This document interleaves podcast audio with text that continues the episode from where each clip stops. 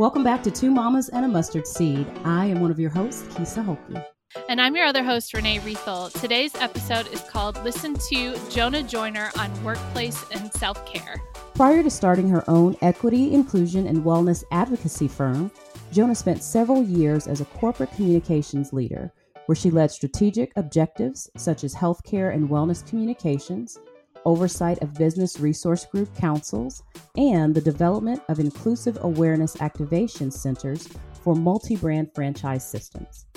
Today, Jon'a spends her time engaging and educating leaders on intersectionality of equity and inclusion, psychological safety, and employee well being. Though the COVID 19 and racial justice crises of 2020 thrust these issues to the forefront, she argues the synergies between them have been present for generations and cannot be overstated.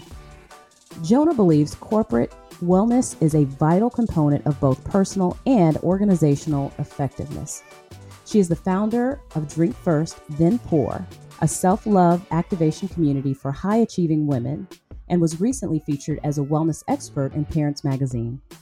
Jon'a has conducted countless workshops on the topic of pandemic parenting, workplace wellness, and burnout. In her spare time, Jon'a engages and coaches young widows and plays momager to her four year old tiny boss, Zoe. Welcome, Jon'a. We are so happy to have you here today. Good to be here.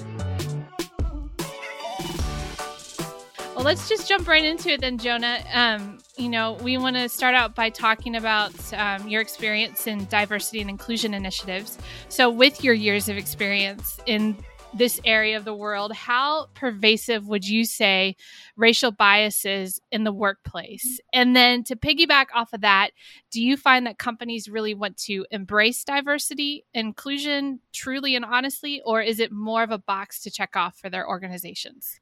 I my response to that is bias is pervasive everywhere.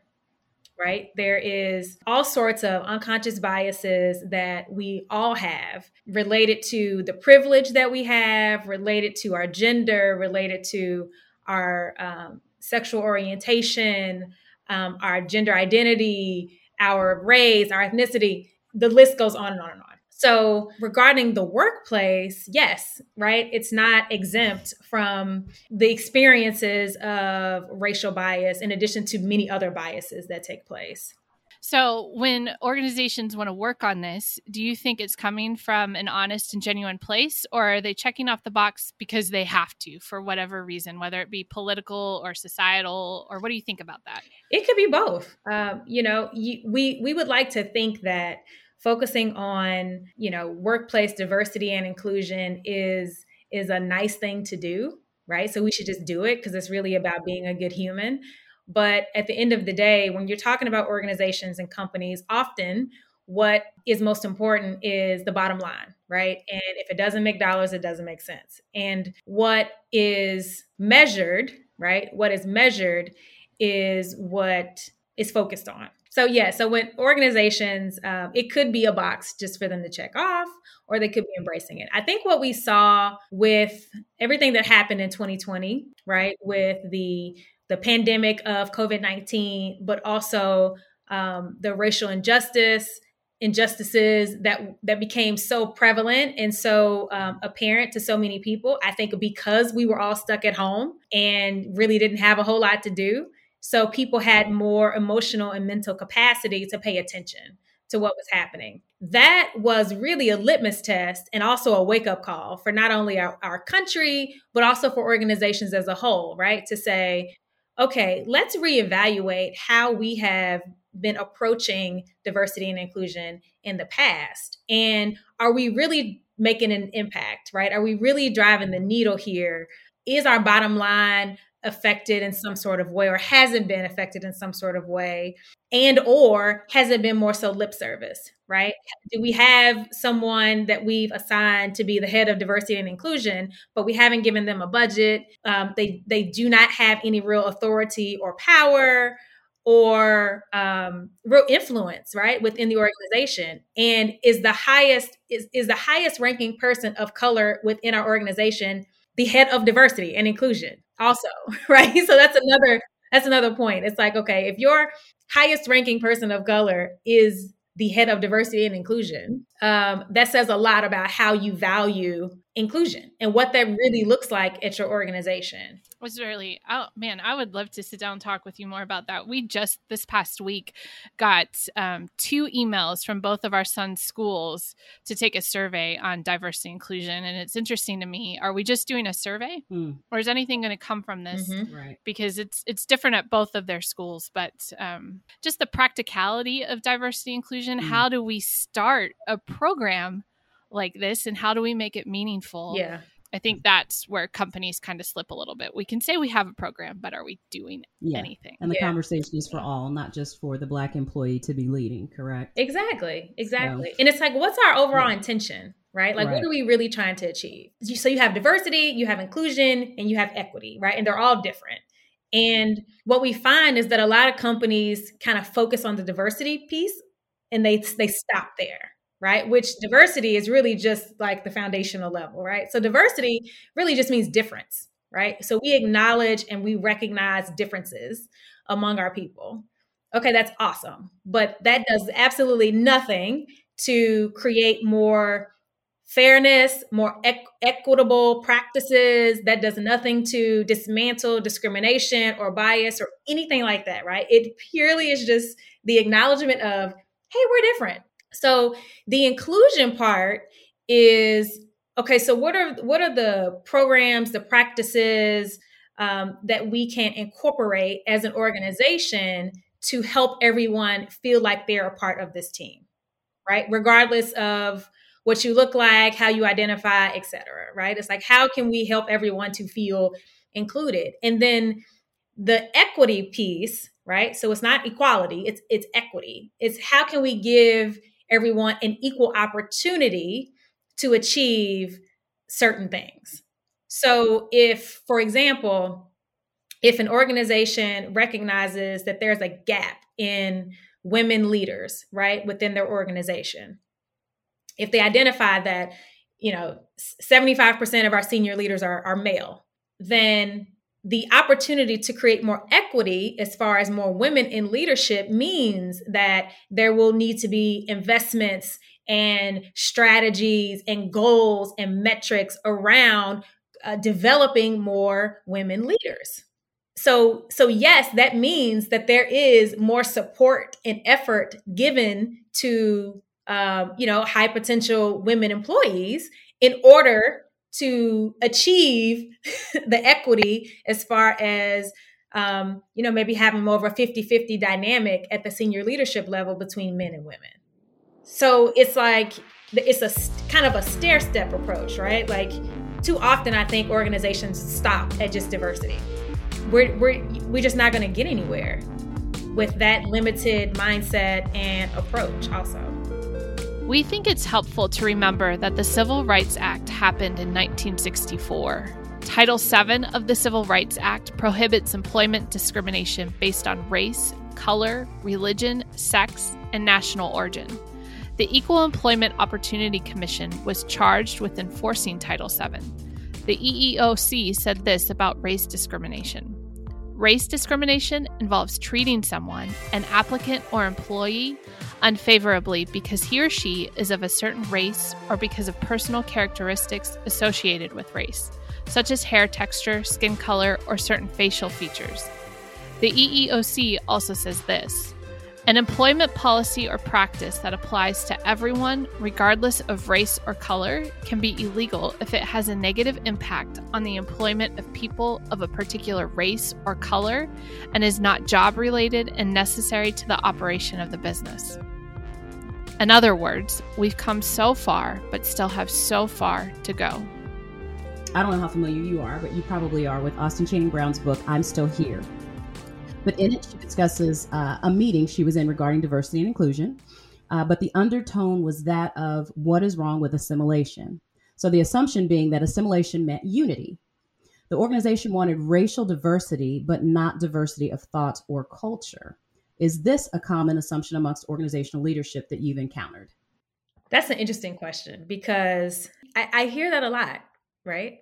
Um, around assimilation. Well, well it, but what what assimilation does it, it completely devalues um, a person's uniqueness. It devalues someone who's not of the dominant culture or the dominant in group, right? It devalues who who they are and what they bring. And although assimilation sounds easy or easier for the organization, it really is counter to inclusion. Um, so the the the work of of inclusion and equity it's it's not easy work, and that's why not everyone does it well, right? Um, because it does take s- strategy and dollars, budget dollars, and it does take real focus, energy, and effort. So what happens with assimilation is you also sort of create this environment where psychological safety is reduced in the workplace as well, right? So people don't feel comfortable showing up as their authentic self. They don't feel comfortable, as they say, bringing their whole self to work. And we can argue whether or not people should actually bring their whole self to work. But the, the point being that if if I'm on a work group, if I'm in a work group where, for instance, it's all white women, right, and and myself, and if part of the assimilation is um, you know, we only engage in or participate in group activities and things that the majority is interested in, okay, but it completely isolates me, right? It completely isolates the person who's not in the majority. And that doesn't really promote a cohesive work group, right? Then you have you it's difficult to build trust it's difficult to build camaraderie. It also stifles innovation as well, right? Because if I feel as though my ideas won't be not only valued, but really even respected um, or heard, then I'm less likely to um, to bring forth those ideas. So you can kind of get into a, a, dangerous area of groupthink as well, right? Because again, it's like whatever the whatever the dominant, whatever the in group prefers then or or you know how we engage then that is the only truth. And it is just so stifling to organizations and work groups and teams. Yeah that trust is is huge right? You don't see anyone that looks like you you can't identify and you don't feel safe. Absolutely absolutely. And yeah and and the this that idea of assimilation is it's easy right? It's the easy response or the easy um, way to go. But at the end of the day, you know, when we look at the data of diverse teams and work groups and the performance truly outweigh the diverse teams truly outperform non-diverse teams. Diverse leadership organizations outperform those that are not diverse. There's there's so much research and so much data that says this but you know you you do have to work to learn how to again build trust among you know the different people the different groups the different cultures the different backgrounds to to build that camaraderie. It takes a lot of listening. It takes people getting to know each other um, to feel comfortable to share right? That this is a safe space. This is a psychologically safe place to work. Um, it takes trauma informed leadership. It, it's not easy but it's it's worth it at the end of the day. That's so true. I I think about even just Kisa in this space. You you and I are working relationship, right? Like it's it's so much richer because we come from different backgrounds yes. and we have um, different pasts and we de- bring different things to the table. It just makes sense to me that that would be the case. Right. That yeah. performance would be increased because we're more diverse, not yeah the other way around. So and you're able to um, learn from each other, right? You're able to learn from yes. each other's experiences and perspectives. Absolutely. Absolutely. Yeah. Yeah. Well, when we think about it from the Christian perspective, like when we when we one day are all in heaven together, it's going to be every tongue, every tribe. Right. We will all be together, and the richness and the beauty of that. That's one of the things in this conversation that just blows my mind is that some people have mm. so much fear of people who are different than them. Right. Your life is so much richer if you would embrace it. Yeah. yeah. It's like, where's the curiosity, right? Like, why can't we be yeah. curious instead of afraid? Mm. Yeah. I yeah. love that terminology. Language. That's good. Mm-hmm. Merriam Webster defines assimilation as this to absorb into the cultural tradition of a population or group. It seems to us that businesses and organizations would benefit from not creating a culture of assimilation. Businesses and organizations would greatly benefit from celebrating everyone's differences and allowing all of the life experience that defines someone's culture to make the company better. True unity comes from celebrating and welcoming differences. Okay, so Jon'a, the Center for American Progress states this statistic. The U.S. economy was built on the exploitation and occupational segregation of people of color. As a result, stark and persistent racial disparities exist in jobs, wages, benefits, and almost every other measure of economic well being. In your opinion, do you think those of us who call ourselves Christians are doing a disservice to our brothers and sisters of color if we don't call attention to disparities or disproportionate treatment of people of color in most organizations? Or do you think we should just acknowledge there is sin in the world and wait for things to be perfect when Jesus comes back? Mm. Ooh, ooh, ooh. Okay. So, as a Christian myself, right, um, and as a and, and also as a black woman, I I have a little bit of beef with this, right? A little bit of beef because I think too often um, in the Christian community we lean toward the latter. We lean toward the it's just a sin-filled world, and when we all get to heaven, right? That's when all of the uh, all of the tongues, all of the cultures, and everything. Yes, yes, but also we are here on this earth now, right? And there are clear, clear disparities and evidence of discrimination and bias and racism and xenophobia and sexism and et cetera, et cetera, et cetera, et cetera, right? The list goes on and on and on. And to simply turn a blind eye to that, I don't believe is Christian. Yes, Jesus, he prayed for everyone, he loved everyone, but Jesus also flipped tables. In in in those days, he was probably really close to like you know using some choice words with the Pharisees and the teachers of the law because they were not exemplifying right the the kingdom right the kingdom of heaven with the the the the false teaching and the doctrine and all of the all of the things that sort of can happen right within the faith because the faith is because people because of people right? And, and we people are not perfect and right and we're broken and, and so forth. I i do take issue with this notion that we kind of turn up we can turn a blind eye i think as christians to um, to what's happening in our own backyard. Sometimes we see a lot of all, really awesome mission work and really great things that are taking place in other countries and overseas and that is wonderful and we should continue to do that.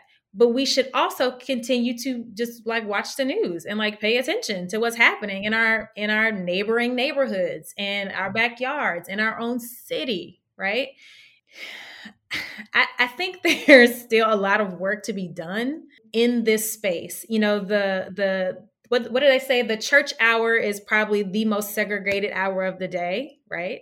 And there's a lot to be said about that, right? There's there's a lot to be said about that but I would love to see more being done on many sides, right? Whether mm-hmm. you grew up in a predominantly white church or black church or, or whatever, because again, this is a very segregated hour of the day.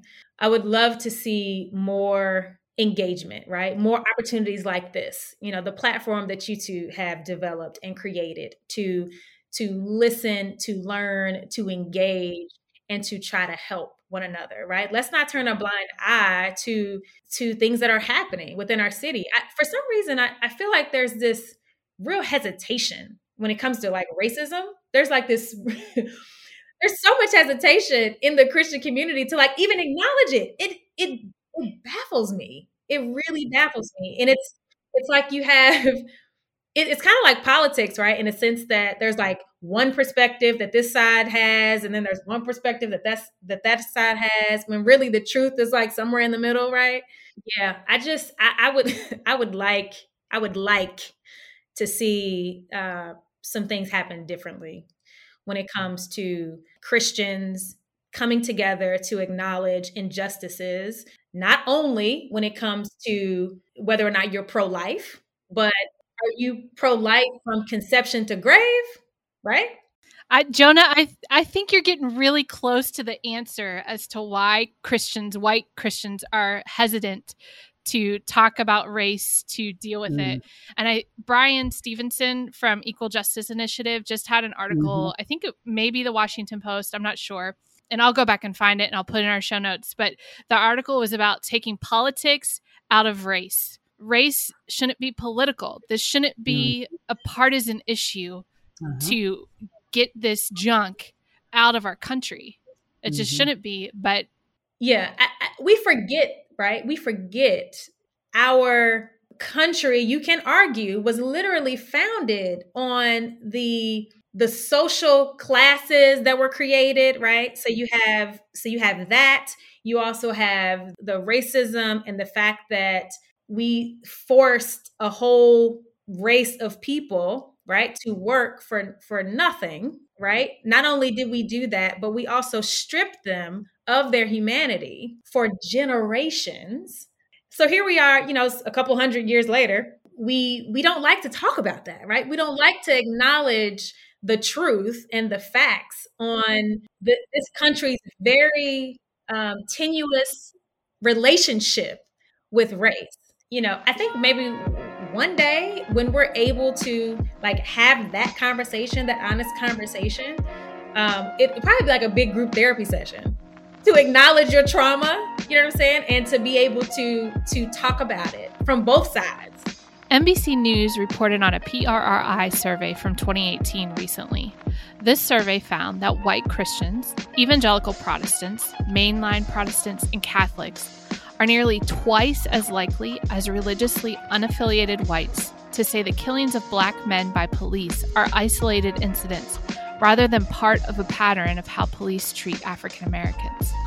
And white Christians are about 30 percentage points more likely to say monuments to Confederate soldiers are symbols of Southern pride rather than symbols of racism. White Christians are also about 20 percentage points more likely to disagree with this statement. Generations of slavery and discrimination have created conditions that make it difficult for blacks to work their way out of the lower class. And you know what? These trends have generally continued even in the wake of the recent protests for racial justice this past year.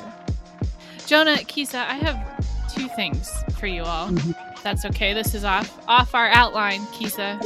you gonna allow me to do this? Jump off. Jump off. Um, okay, first thing, Jon'a, you were talking about acknowledgement, and I, you know, if you've done any work in trauma, and understanding mm. trauma, you know that acknowledgement is huge in the healing process.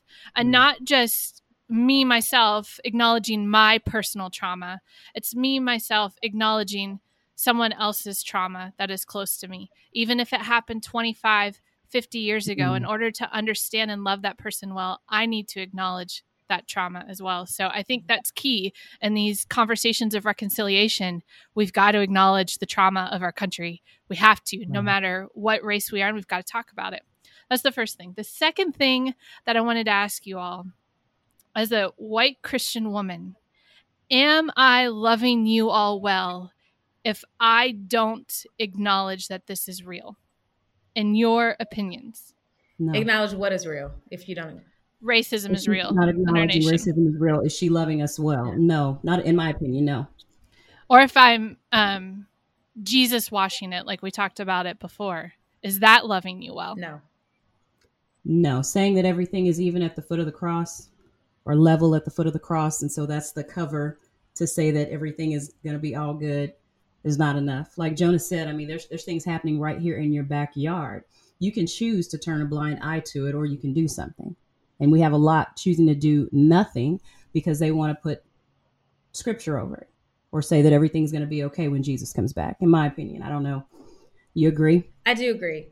So what what that says to to to me as a as a black woman is that that statement doesn't acknowledge me. It doesn't acknowledge my experience, how I sh- how I show up in this world, how I'm able to show up in this world. I can't not talk about race. Can't not. Because I'm always seen as a black woman and there are certain things that just come with that right certain perceptions certain instant biases etc that people have just because of the way that i look right so for example when we're teaching our children certain things as as as you know people of color as black people we generally teach our children pretty early on about race and racism because we have to right we don't have the option to not because the world sees them as othered, as minoritized, right? The world sees them that way. So we have to have these conversations. We have to have the talk with our kids early on, whether that is how you should engage with the police or talking about your hair, right? And how you should love and appreciate your hair and the list the list kind of goes on. If a friend of mine, right? You, right, Renee? So if if you say you love me, and you acknowledge that right? You acknowledge that yes, you love me. Yes, we may have a ton of things in common, but we're also different. We we show up in the world differently. You know, if you love me, you not only acknowledge that, but you also try to figure out how to help support me in that as well. The the silence that we heard a lot about last summer around George Floyd and Breonna and all of that, right? The the white silence that was experienced was was more harmful and helpful. The the marginalized or the minoritized person can't change the system alone. Allies are needed are required right? So even even with the women's suffrage movement right? Without men changing those laws women would not have had the right to vote the the marginalized the minoritized people need need majority members right we need we need you guys as allies to support and to identify injustices and biases and racism and xenophobia and, and et cetera, right? All the things. Like just like women, we need men to to recognize and be an ally when it comes to sexism. It's yeah, we want to take a like a day off. We want to like vacate from the hard the hard stuff because it's because it is hard. Well, I, th- I, think there's so much of like, well, I, I love you, Kisa. I love you, Jon'a. I love you as an individual person. Mm-hmm. But there's a blindness to the fact that, oh, you know what? Y'all are black women. Mm-hmm. And there's an experience that goes along with that. And I, I just, I think that the white listeners and our white friends just need to step up and realize this because this, we're talking about the workplace today. This translates from the workplace to the church to the right. school to the grocery store. And a lot of them don't want to talk, Renee. They don't want to talk about it. They just want to be your friend and exclude that that part of it. I have friends now who won't won't talk about it. They won't listen to this podcast, but they still want to be friends and go to lunch and stuff like that. So, you know, let's just keep it easy. Yeah, see, and, and they have they have the option to opt out. They have the option. I've said that so many times, Renee, haven't yeah. I? It's easy to say I don't want to talk about race anymore because you have the privilege of not having yeah. to. But you don't. So yeah, so that many, many times, and we do not. Yeah. So talking about bias and trauma, kind of going into um, going into that a little bit. Have you noticed uh, the negative effects that bias have had on uh, Black people in the workplace, people or people of color in the workplace? Have you noticed kind of how that has affected them? Oh yeah, absolutely. I mean, I think it's kind of all what we're talking about, right? Like, they're so I'll I'll back up to say I don't think it's often egregious, right? Like, I don't think it's often intentional to to have a discriminatory workforce or to um, you know to have discriminatory practices they become it, it, it becomes the norm and kind of institutionalized right so so for example if you're an organization um, and you're trying to recruit new talent right and you say you want a you want to recruit a more diverse workforce but you recruit only at certain schools in certain cities in certain neighborhoods with certain, you know, candidates with certain backgrounds who have so it's like, hmm, where's the diversity of thought in that, right? Just to even approach how how you identify and how you how you identify who's going to be a great talent for your organization right? Because oftentimes whoever decides that is whoever the majority member is.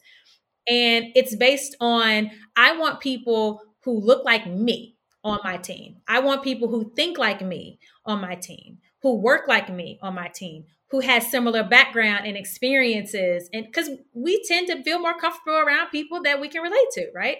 So that translates into the workplace as well so i don't think the intention is often well let's you know exclude people of color and let's exclude women and da da da but it's just sort of the natural tra- transition of what happens because of the sort of very narrow view um, and and ideology that we have about recruiting talent, right? In that example.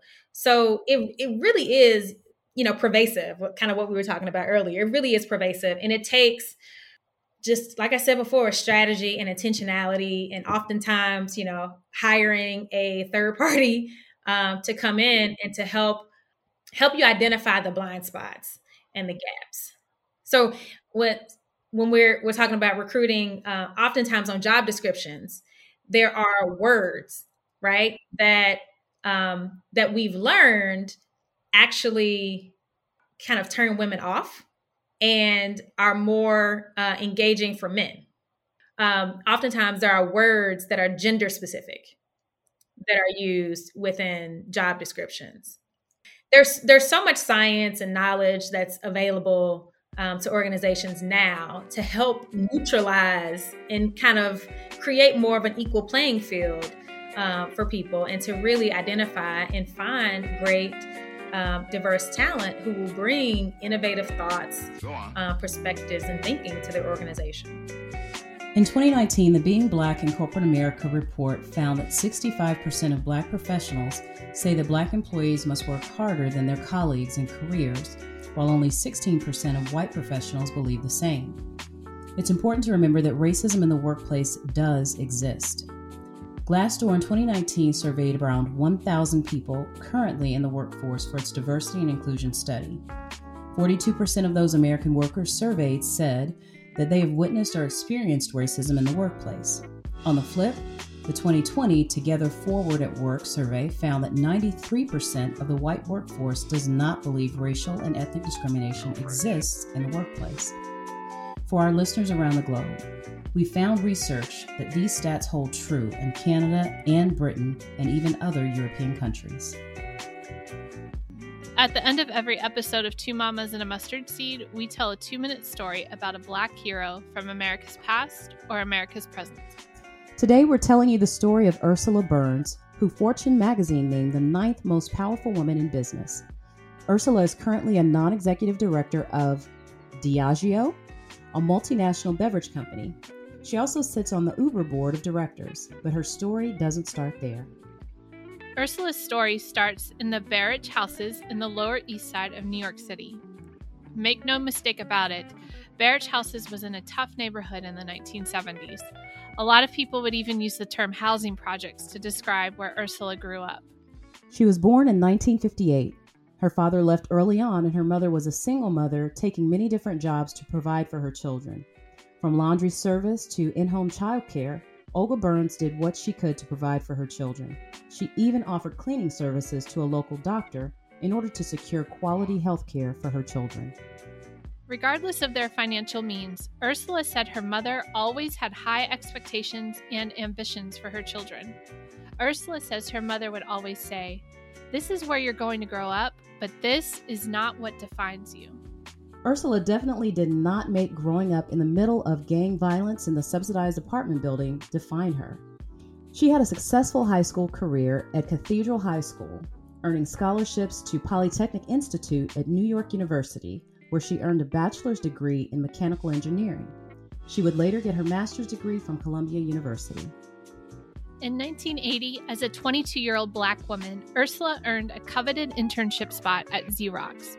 She climbed her way to the top as a black female engineer in a white, male dominated environment at Xerox over the next 40 years. In 2009, Xerox named Ursula CEO. She was the first African American woman to lead a Fortune 500 company. When she took the helm at Xerox, let's just say Xerox was losing its footing and its place in the tech world. The New York Times even said the word Xerox was being used in the past tense for a reason. But Ursula said in a PBS documentary she learned something important from her mother. I learned from my mother that if you have a chance to speak, you should speak.